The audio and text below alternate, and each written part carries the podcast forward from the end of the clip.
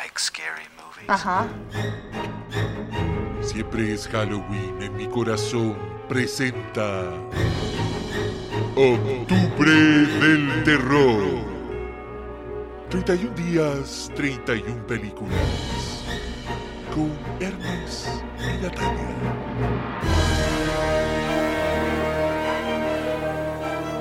Día 14 de octubre del terror. ¿Cómo estás, Natalilla querida? Bien, gracias. Qué bacán que ya completamos dos semanas de este desafío. Hoy día cumplimos dos semanas todos los días recomendando, hablando, comentando una película terrorosa. Y hoy día, ¿qué película nos convoca, Natalía? La leyenda oscura que se ha creado a nuestro alrededor se debe principalmente a la ignorancia. Espero que puedan apreciar un poquito más a nuestra humilde colonia. Afuera hay un lobo. ¿Hay algún chileno aquí? Hola, vengo de la colonia. La Casa Lobo. La Casa Lobo. Película chilensis, ni más ni menos, eh, de los señores Cristóbal León y Joaquín Cosiña, año de estreno 2018. Quisimos ponerle variedad. Esta también es una de las películas que nosotros no habíamos visto. Eh, un día que hicimos un siempre Halloween y que pedimos preguntas. ¿Te acordás que alguien nos, nos preguntó por esta película? Creo que ¿Alguien fue un quería que la comentáramos? Fue un Charquicast. Sí. Pero estabas tú, porque Sí. dijeron específicamente para siempre Halloween. Sí. Si nos tincaría hablar de la Casa Lobo. Que no sé si quieres explicar tú qué onda, qué onda esta película. Em, es una película que se trata de María, una, una niña, una joven, que se escapa de lo que ella explica es una colonia, que asumimos es Colonia Dignidad en Chile, y que está relatada en un principio como un falso documental. Empiezan a, a contar cómo es Colonia Dignidad, pero no en los hechos terribles, sino cómo se ve de afuera, cómo se cómo se vende Colonia Dignidad. Y hablan de su producto, que es la miel. Y ahí empiezan a contar la historia de María. Y dicen que estos son los, los registros que se encontraron de, del escape de María. Claro, el, parte, parte con una especie de, de, de video corporativo de la época de, de lo que entendemos es Colonia Dignidad. Ujú. Y después se pasa la historia de esta niñita como si fuera parte, como si fuera una película que ellos encontraron en... Claro. Es como Blair Witch. Sí, Se supone que es una película que encontraron en Colonia Dignidad, hecha por en Colonia Dignidad, pero yo creo que igual viola un poco sus reglas, porque la película en cuestión es una película de animación muy experimental, eh, que, que, que tiene una historia que es más cuento de hadas, slash pesadilla, y que no te da absolutamente ningún contexto de nada, pero que yo diría es de sensaciones bien, bien terribles. Sí. Es bien, es bien creepy, es una es un relato puta que es medio ¿cómo, cómo explicarlo? Es que es bien inexplicable, creo que tenéis que A ver. Es que yo creo que primero hablemos de la experiencia estética de ver la película. Expliquemos Ah. más o menos cómo es. Hablemos, claro, es que por eso mismo yo, yo lo estoy enlazando con esta idea de que es una película que, que restauraron de Colonia Dignidad. Ahí yo creo que se, se- se les va un poco porque claramente es una película que busca sensaciones negativas, ¿cachai? No es Ajá. una... eh, no, no- no es algo que, que busque levantar la colonia, ¿cachai? No, no te habla de que es un lugar bueno. No. Entonces, claro, quizás lo hizo alguien dentro de Colonia pero para callado.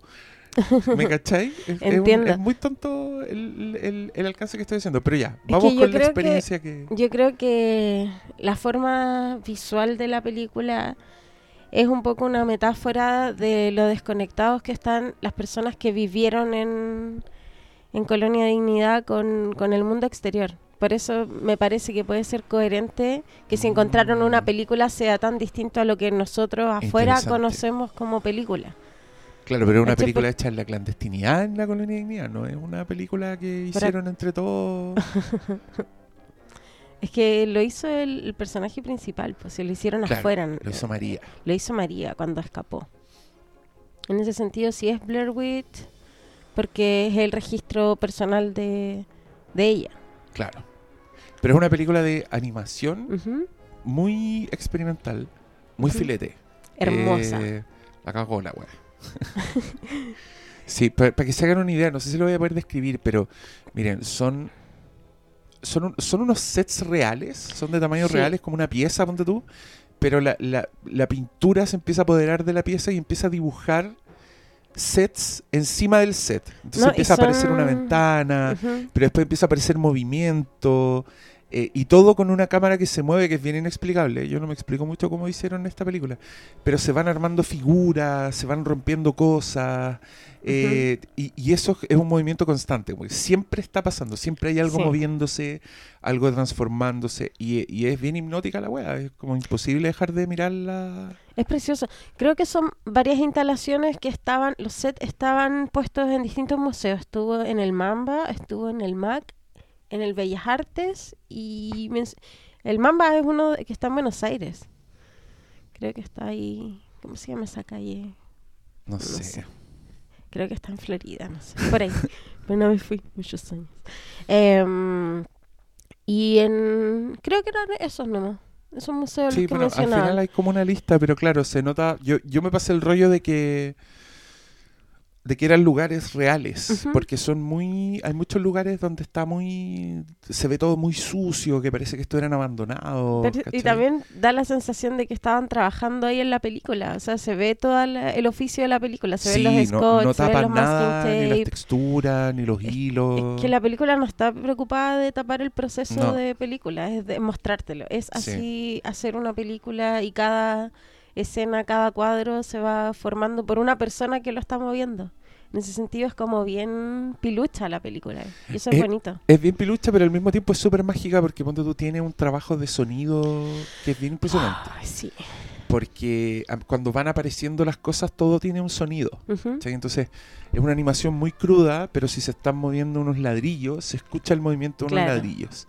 Y eso produce O no esa siempre son sensación... movi- eh, sonidos de ladrillo, porque tampoco intentan ser sonidos Claro, no son sonidos muy realistas. muy realistas. Entonces, claro, se está armando un personaje y suenan como ramas, por Claro. ejemplo, o suenan como papel, como fuego. Pero es muy, es muy táctil. Y es muy, Muy coordinada, sensorial. es muy coordinada la- los sonidos con las imágenes. Entonces, te da toda la, la sensación de algo inquietante que está pasando y que no para nunca.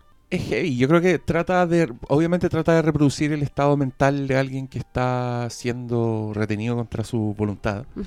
Eh, acá también es heavy porque la película no te da absolutamente ningún contexto, salvo esa la intro donde te explican un poco qué es la película, pero igual tenéis que saber qué es Colonia Dignidad, Claro. creo yo. Tenéis que tener una vaga idea de lo que era la weá porque eh, me da risa, ahora estaba leyendo un, un- un artículo de esta película, pero español, Ajá. y describían la Colonia Dignidad como una secta, pero no sé si era una secta la weá, porque en la secta igual te engrupan y estáis, estáis por tu propia voluntad. Esta weá era como una dictadura chica, era como un weón que tenía, obviamente los altos mandos sabían en qué estaban, pero el resto, gente que vivía engañada hasta al punto de no saber Es que sobre sexo, es- porque el weón terrible. lo tenía prohibido, ¿cachai? A ver, contemos el, el contexto, porque si alguien ve Casa Lobo se motiva y no, no cacha mucho de Colonia Dignidad. Es que yo tampoco un- cacho mucho, pero dale. Mira, es un... Se podría definir como una secta porque tiene un líder que igual engatusa a las personas y rompe todos los y un mundo paralelo. un mundo Bueno, paralelo y donde rompe todos los límites morales y éticos del resto de la sociedad, ¿cachai? Que es Paul Schaeffer, que es un nazi que escapó de Alemania, escapó de la justicia alemana y encontró refugio acá en Chile y se robó unos niñitos de Alemania, muchos niñitos. Y no sé si venían también adultos, pero el punto es que él hizo una colonia en el sur de Chile, creo que cerca de Parral, en la séptima región, eh, donde ellos empezaron a vivir aislados completamente del mundo exterior. Entonces los niños se criaron ahí y como todo líder de secta siempre va jugando con los límites sexuales, morales, religiosos tiene toda esta combinación de factores que hace que las personas crezcan socializadas de forma que van normalizando el, el mundo donde viven. Entonces este gallo les metía temas religiosos, hablaba mucho de pecado, nunca les habla de sexo a los niños. Lo que yo me acuerdo que vi una vez en el, en el documental de, de Informe Especial y que hacían entrevistas sobre las personas, los hombres y las mujeres estaban siempre separados, no se podían juntar a menos que pidieran un permiso. Eh, hacían actividades de repente colaborativas como actos, em, festividades, pero cada uno tenía sus roles definidos y no se topaban dentro de la dentro de Colonia Dignidad. Y tampoco tenían permiso para tener pareja. Para tener pareja tenían que pedir permiso a Paul Schaeffer y que él autorizara el matrimonio, pero era una cuestión casi imposible, además que no se conocían, no sabía lo que era el sexo, no sabía lo que era tener una pareja en el fondo. Y lo que hacía muy fácil también para Paul Schaeffer seguir eh, manteniendo este sistema donde él abusaba de los niños. Entonces los padres no podían protegerlos porque no conocían, no sabían que esto estaba mal, no sabían que, no sabían nada, vivían aislados como animales. Eh, pero también muy civilizadamente porque hacían cujen, tenían bailes, tenían cultura, era, era como bien Midsommar el, el Villa Baviera. Y después del golpe de Estado, el Villa Baviera se alió con el gobierno de Pinochet y donde tenían torturados políticos. Entonces el gobierno protegía esta, esta secta, a cambio ellos le prestaban espacio para, para cometer los otros horrores que estaban pasando afuera. Claro, era, era centro de detención, era Sí, centro de tortura. de tortura y de entrenamiento Ajá. también. Entonces ahí el viejo culeado tenía todas las manos para seguir Sí, haciendo libre. Y bueno, por ahí parte esta película. Ese es el contexto. Y, Ese es el horror de esta película. Y que hace súper coherente Casalobo, porque cuando ella se escapa, no quiero dar spoiler porque es un relato lineal de lo que ella pasa después que se escapa, pero también empiezas a ver cómo ella va replicando esas lógicas en su en su nueva vida, donde está sola, donde no sabe qué hacer, donde se siente incomprendida, donde siempre tiene miedo que llegue el lobo, ocupar todo el, el tipo de encuentro de la caperucita roja, del lobo que este que sopla, ¿cómo se llaman los tres tanchitos? Los chanchitos. Entonces, es como yo sentí que la película era la metáfora de puedes irte de Villa Baviera, pero tú no puedes sacar Villa Baviera de ti. Que es también lo que pasa cuando entrevistan a las personas que lograron irse de ahí, nunca se adaptaron, son visualmente se ven fenotípicamente como chilenos, pero hablan como un chileno alemán rarísimo, no entienden conceptos, no estuvimos viendo unas entrevistas y había una pareja que pensaba que los hijos los mandaba un ángel. Sí. Entonces ellos se idea, casaron, Tenía 40 años. 40, Mm, 42 años, mm. y se casó con, con otra persona de la colonia y se quedaron como sentados en el sillón esperando que llegaran los hijos. Ya, ya estamos casados. ¿Cuándo llegan los hijos? Claro. Yay. Ese nivel de, de desadaptación provocaron estas personas que yo creo que se ve perfecto en Casa Lobo. Y todo con una animación que es fascinante, Sí. e hipnótica. linda. Eh, igual es, es ruda la película, pero yo creo que es porque tiene como una narración bien poco convencional. O sea, tienen que estar viendo estas sutilezas. No, no sé si hay un spoiler porque en verdad no, no tiene ese- esas típicas trampas narrativas comunes. No sé si, si podemos hablar, no sé, te la puedo resumir súper rápido, ¿cachai? Porque son puros, son momentos. Y como momentos hay unos que son Muy oscuros. Sí. Y, y, y va de... tampoco sé si va de menos a más, ¿cachai? No sé si, si sentí como un recorrido, como un viaje completo, que es lo que suele pasar con estas películas. Eh, a mí me pasó, pero yo ya lo he dicho que, claro, son un poco mi kriptonita las películas que tienen estos tipos, estos tipos de narrativas más experimentales. Creo que, creo que me quedan un poco grandes estas películas. Pero, mm, pero sí es una. Puta, es la media experiencia visual y, y las sensaciones son, son wow. Y viendo los créditos también te das cuenta que en verdad trabajaron acá como, como Seis cinco personas. personas Sí. haciendo todo. Obviamente hay muchos más créditos, pero, pero el, Qué trabajo. el, el- claro, el, el ensuciarse las manos y empezar a hacer weas con, con masking tape y con pintura Sí. y con ladrillos y con palitos. Eh, es, toda esa weá creo que fueron cinco personas que se repetían en los Sí. créditos. Así que bien por ellos. Que, eh, Acabo de leer que partieron en el 2013 haciendo la weá. Como unos 5 años Oh. La, la película. Como la película de Ben Wyatt. La película de Ben Wyatt en Parks and Recreation. Sí. Sí. pues como que si hubiera estado cinco años haciéndola. Sí, es que esta weá no, no solo es stop motion, sino que es como pintura motion, pero Sí. tamaños reales. Hay momentos en que Sí, los sets tú se veis, parecen... veis una cama y aparece una cabeza que obviamente es una cabeza gigante, no son maquetitas. En stop motion suelen trabajar en chiquitito. Claro. La Coraline, todas esas weas en son espacios monos, más, más claro. controlados. Sí, Aquí po. como que mueven el mundo real, como que es muy tridimensional la película. Sí, es muy tridimensional, es muy, es muy táctil. Ajá. Además, muchas muchas texturas sonoras y, Sí. Y visuales, pero tiene todo el sentido del mundo que lo hayan hecho en museos, porque yo creo que un set de esta weá no se haber, haber visto distinto a una instalación que está al lado. Sí, pues de hecho después quedaron expuestas como instalaciones un rato, por lo que leí. Creo que en el GAM hubo una ya después del estreno de la película. Mm. Sí, oye, esta, esta película también se vio, es de esas weas que se dan toda la vuelta larga por los festivales y un poco por su tema y por su iconografía, me encanta porque llegó como a, los a los cines, a los festivales de cine como los más cabezones, ¿cachai? Como a los de cine más experimental. Pero también pasó por, por festivales de animación y también pasó por festivales de género. Porque en muchas Ah. partes esto está catalogado como terror, bueno, en este programa también, pero obviamente es un terror que, que va por otro lado, pues es un terror psicológico y es un terror bien, bien de atacarte al inconsciente, porque hay momentos en que los monos de papel maché son súper inquietantes. sí. Y, y eso mezclado con el sonido y con la historia y con una voz femenina, con acento alemán, narrando una weá nada que ver a lo que estáis viendo, Claro. eh, produce un efecto bastante inquietante. sí. Yo en, el- en la programación de la maratón de terror de Halloween, yo esta la pondría como a las 5 de la mañana. Oh, ya, para ir a acostarte, cagaba miedo. Justo antes de poner una estupidez así garrafal. Como cuando como cuando estáis probando comida y, te- y probáis una hueá neutra entre medio para el sabor. Acá es lo contrario. Acá es como, ¿sabéis qué? Te vamos a sacar de toda la onda de Halloween y de terror que estáis acostumbrados y ¡pum! Una hueá a tu cerebro, así taladro, chan, chan, chan. Y después de ahí otra hueá. Oye, lo otro que me gustó harto que tiene, bueno, el cartel y, el- y la esencia de los sets es de esos cuentitos...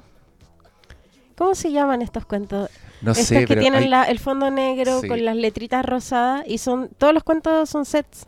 Sí, es un. Yo sé que hay toda una generación que sabe de lo que estamos hablando, pero son unos libros de cuentos, una colección antigua que tenía colores sobre negro, varios colores, y las portadas eran. ¿Cómo se llama esta? No sé si es lenticular. Lenticular 3D, Era, sí. era un 3D, pero eran puros muñequitos en, en sets y eran Sí. fotos de esa weá y eran preciosas. Y yo creo que todos los que vimos esos libros cuando chicos lo- los volvemos a ver en la adultez y es como, ¡guau! Esos libros. sí, Bueno, son acá, la, acá película entera no es así, tiene algunas partes que son así, pero el afiche y, y- y la tipografía y esas cosas son de esos cuentos, así que No, y además que todo evoca también a los... Bueno, y del mismo Ah, hecho que sea alemán, sí, evoca estos cuentos de Hans Christian Andersen, que Sí, son bien terribles también, que claro, han sido suavizados para los niños, pero siempre son cuentos que incluyen fuego, gente quemándose, niños que se cortan brazos.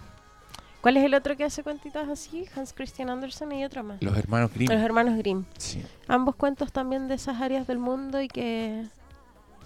Y que esta pareciera ser como esa es la raíz. Además que está contado como cuento, pues y tiene los personajes clásicos, la niña, el lobo, los chanchitos.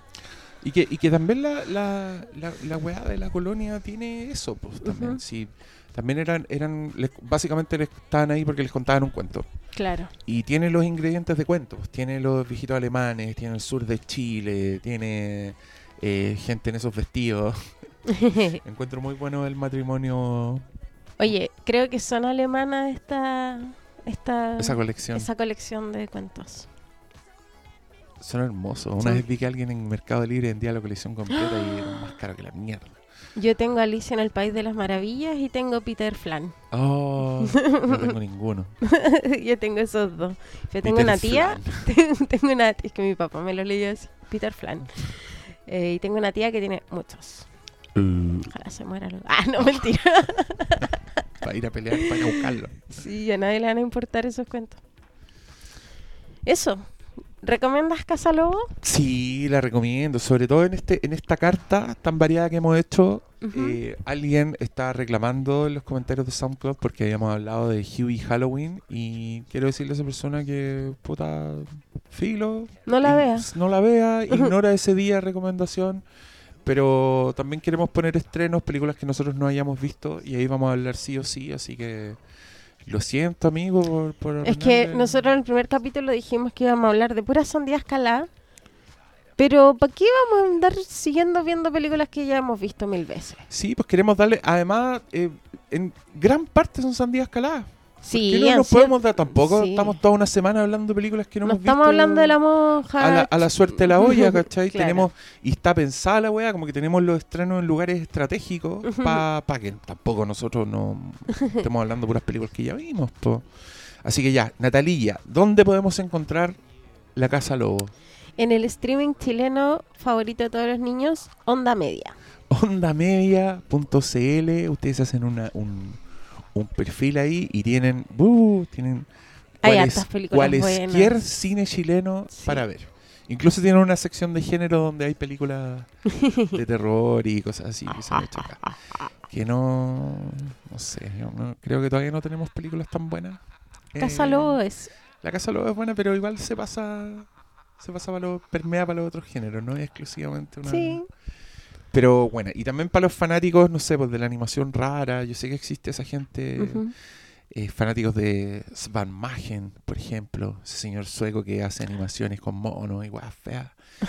los hermanos Quay, creo que son otros. Eh, una época en que yo también me gustaba, no, tenía una amiga que le gustaba mucho esa animación y me prestó películas y ahí me, me cultivé. Pero ese señor Svan Magen tiene una Alicia en el País de las Maravillas que a ti te gustaría mucho. Ay, me encantan las que- Alicias. Que, es muy creepy.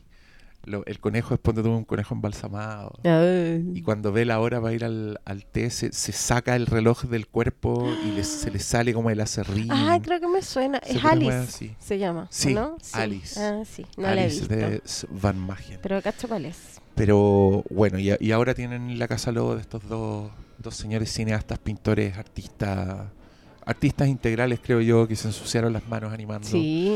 con papel maché y masking tape para deleite de nosotros y horror de los sobrevivientes de Colombia y horror Oh. de Emma Watson. Hoy. Pero sí hizo una Sí. película que es súper mala, ¿tú la viste? Sí, pero no la encontré tan mala. ¿En serio? ¿En serio? mala. Pucha. Ya, la vamos a ver de nuevo. Eso es para cuando hagamos... Y eso que no me cae tan bien la Emma Watson. Se te cae como el hoyo. Y No, el otro eh. one también te cae mal. ¿Cuál? ¿Daniel Brühl? ¿Sí? No, me cae ¿No te bien. cae mal? No, Ah, me cae bien. Es como el Macaya alemán. mal. El Macaya. Oye, más encima lo grabaron en San Carlos, que es un pueblo que está cerca de Chillán. Un pueblo, que, que mala onda, una ciudad. Esta Pequeña. santiaguina. Es una ciudad pequeña cerca de Chillán y hay un consultorio que se llama Consultorio Actriz Emma Watson. Mira. Mira tú, lo encontré la raja cuando como, lo vi. Como quieren en Chile el amigo cuando es forastero. Sí, qué honor que Emma Watson esté en tu ciudad grabando. Obvio. Le vamos a poner el nombre al consultorio. Me La encanta. raja. Sí, hay una foto con los funcionarios. es verdad. Oh. Y, estará- y- y la tienen en los afiches It's Leviosa, así como los, en los de... Ponen memes Claro. para recordarle a la gente. olvide- no olvide lavarse las manos. No olvide no su olvide- mascarilla. Póngase alcohol gel. Y está ahí una foto de la, de la Hermione. Así, sermoneando. La única wea que hace en toda la película. Sermonear, sermonear. ¡Ay, la Ah, cabra pues se llama Hermione. Qué ya. loco. Nos vemos mañana. Nos Bueno, vemos. ahora no vamos a dar ni una pista de la película de mañana porque me dejó picado el weón que reclamó por Tío Huey. Así que a la suerte la voy, mañana te voy a enterar de weá que a. Adiós. Chao.